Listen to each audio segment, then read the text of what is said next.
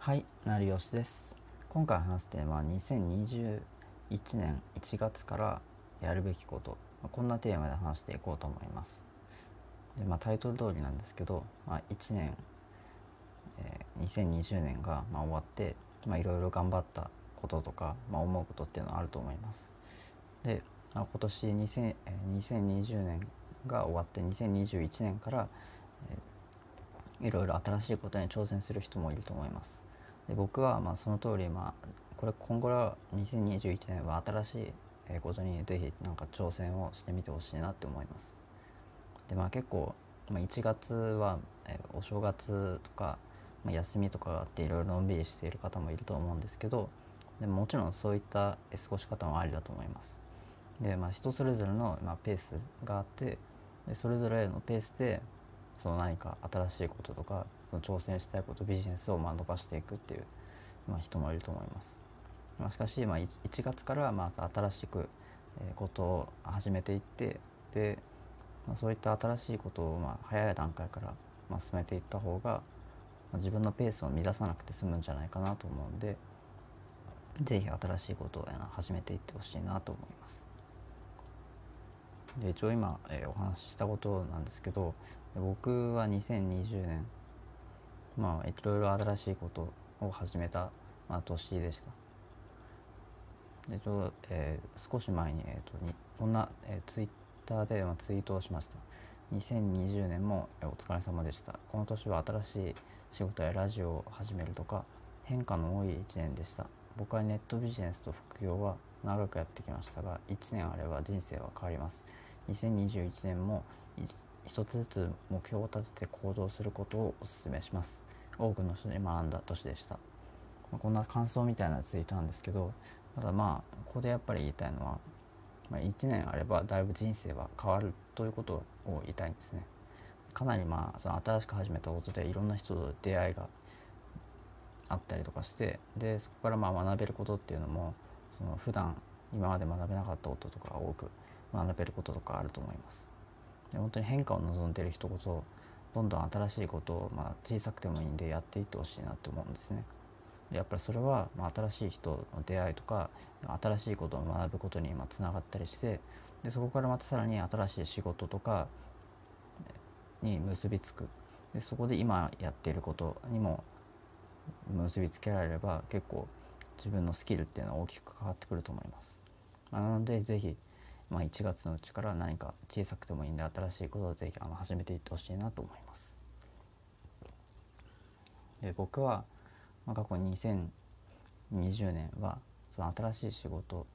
は基本的にその広告業をえやっています。で広告業でまあいろんな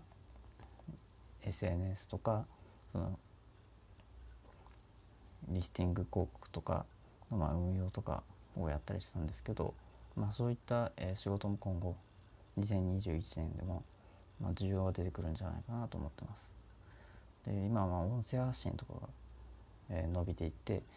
基本的にまあ2020年からまあ僕は音声発信はまああと2年以内に、えーもっと今以上にかなり伸びてると思ってるって,、まあ、いう話をね以前していたんですけどで、まあ、実際に今2021年で結構、まあ、音声発信とかは、え加速している伸びてくるんじゃないかなとやっぱり実際に実感しています。で実際にまあそういったデータを共有している人とかも多くいて結構2021年からまあ音声発信を一気にやる人っていうのはまあ増えていくんじゃないかなと思ってます。で、まあ、仮にその音声発信とかじゃなくても別に他のネットビジネスとかまあ副業とか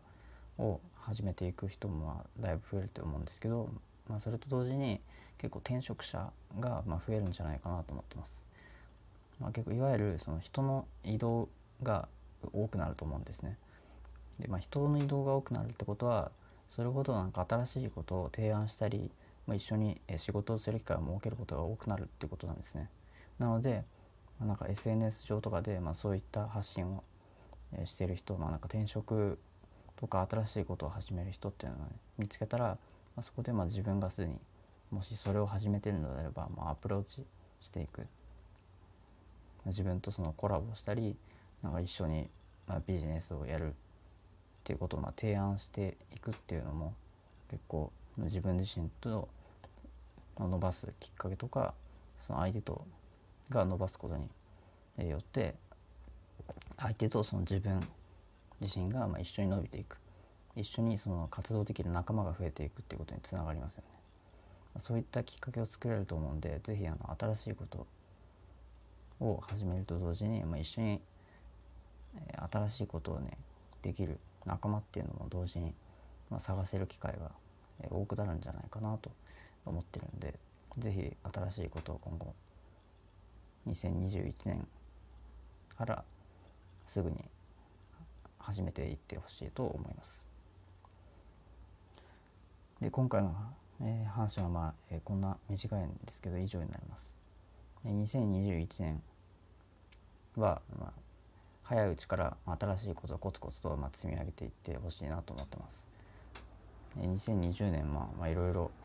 えー、僕はあったんですけど、まあ、結構いろいろ2020年変化があった人は多いと思います。で僕は2021年は結構いろいろ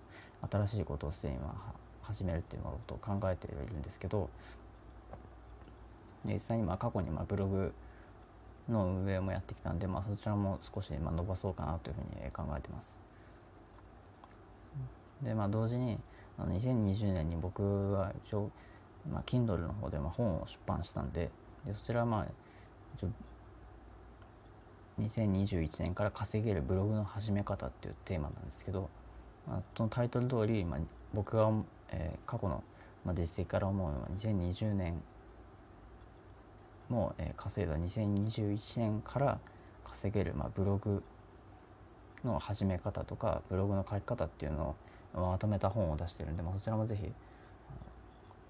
気になる方読んでいただければなと思います。1月4日までは一応無料で配布してるんで、お気軽に読んでいただければなと思ってます。で今回の話は以上になります。最後までご視聴いただきありがとうございました。で今後もブログの稼ぎ方に関する話とかもやっていくんで、よかったらフォローよろしくお願いします。2021年も、よろしくお願いします。ではまた。